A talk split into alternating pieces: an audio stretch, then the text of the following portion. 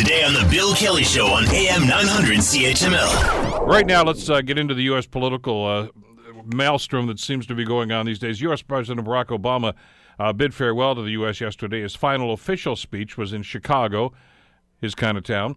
And uh, it was quite an evening, actually, if you watch the speech. Uh, we'll get into the Trump thing and the uh, confirmation hearings as well in just a couple of minutes. Uh, and to that end, we're so pleased to welcome Laura Babcock, president of Power Group, back to the Bill Kelly Show. How are you doing today, Laura?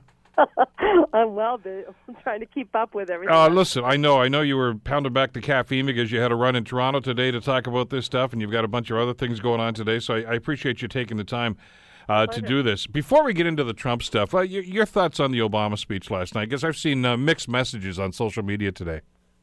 I don't think there's really any mixed takeaway from that.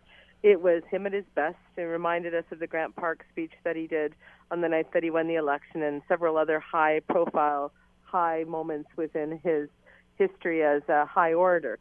He really delivered.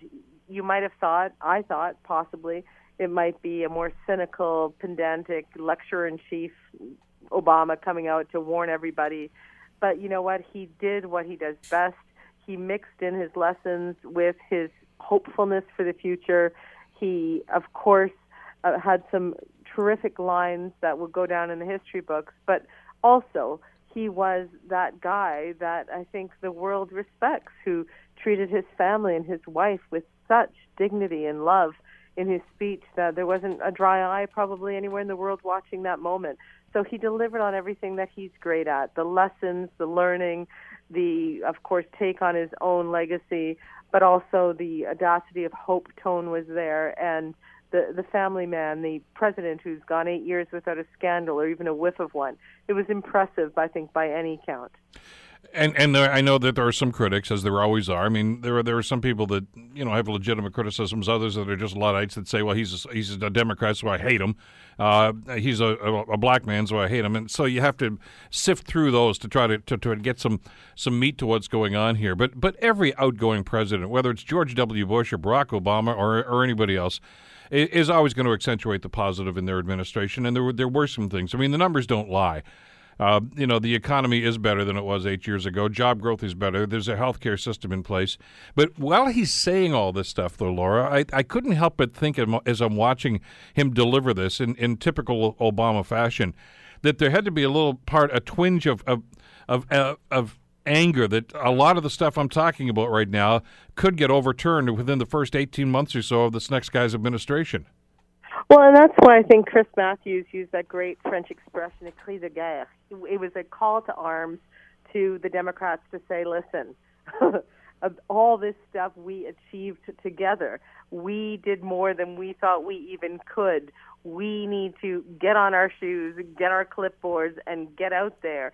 So he wasn't just standing up there uh, feeling that sense of this stuff better not all fall apart he was literally giving marching instructions to the Democrats and the millions watching to make sure that it doesn't. So, you know, he's always one step ahead of everybody else. And you can argue, and I think it's a valid argument, that he was too slow in Syria. He missed a, a pivotal engagement window there. That he has uh, Obamacare, its rollout, and, and many things about it are deeply troubling and need to be fixed. He didn't get Guantanamo shut like he said he would you know, there's there's lots of different things. You can say the Iran deal has some problems with it, but at the end of the day, Obama knows that he is still the single best hope for the Democratic Party, and I think he looks at the long game. He is working to get youth engaged. Why? Because he's probably trying to create a coalition to vote out uh, President Trump in four years. So you know he had a lot going on in that speech. Yeah, the the, the quote uh, it was retweeted a number of times this morning was if you don't like what's going on, lace up your shoes, pick up a clipboard, and knock on some doors and get some signatures. In other words, become involved, be proactive. Don't just sit there and, and he actually made that reference. Don't just sit on social media and whine about it. Do something about it. Yeah, absolutely. He said if you're tired of fighting with strangers on social media, go out there and fight with a real one. In other words, get the message out, get engaged. Uh, you can argue that, and it's true that Hillary Clinton won by millions of the popular vote.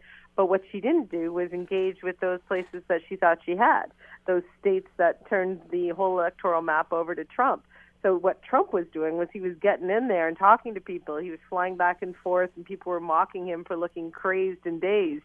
But what he was doing was saying, "I'm going to talk and shake hands and and listen to people and engage with people right up to the very last minute on the clock if it's going to make a difference. And so Obama is saying, come on, engagement makes the difference. Get out there and engage. You know, social media is fun, but it's also a highly passive activity. It's not quite the same as being a community organizer like he was, and he knows that's what it takes to beat someone like Trump. Want to hear more? Download the podcast on iTunes or Google Play and listen to The Bill Kelly Show weekdays from 9 to noon on AM 900 CHML.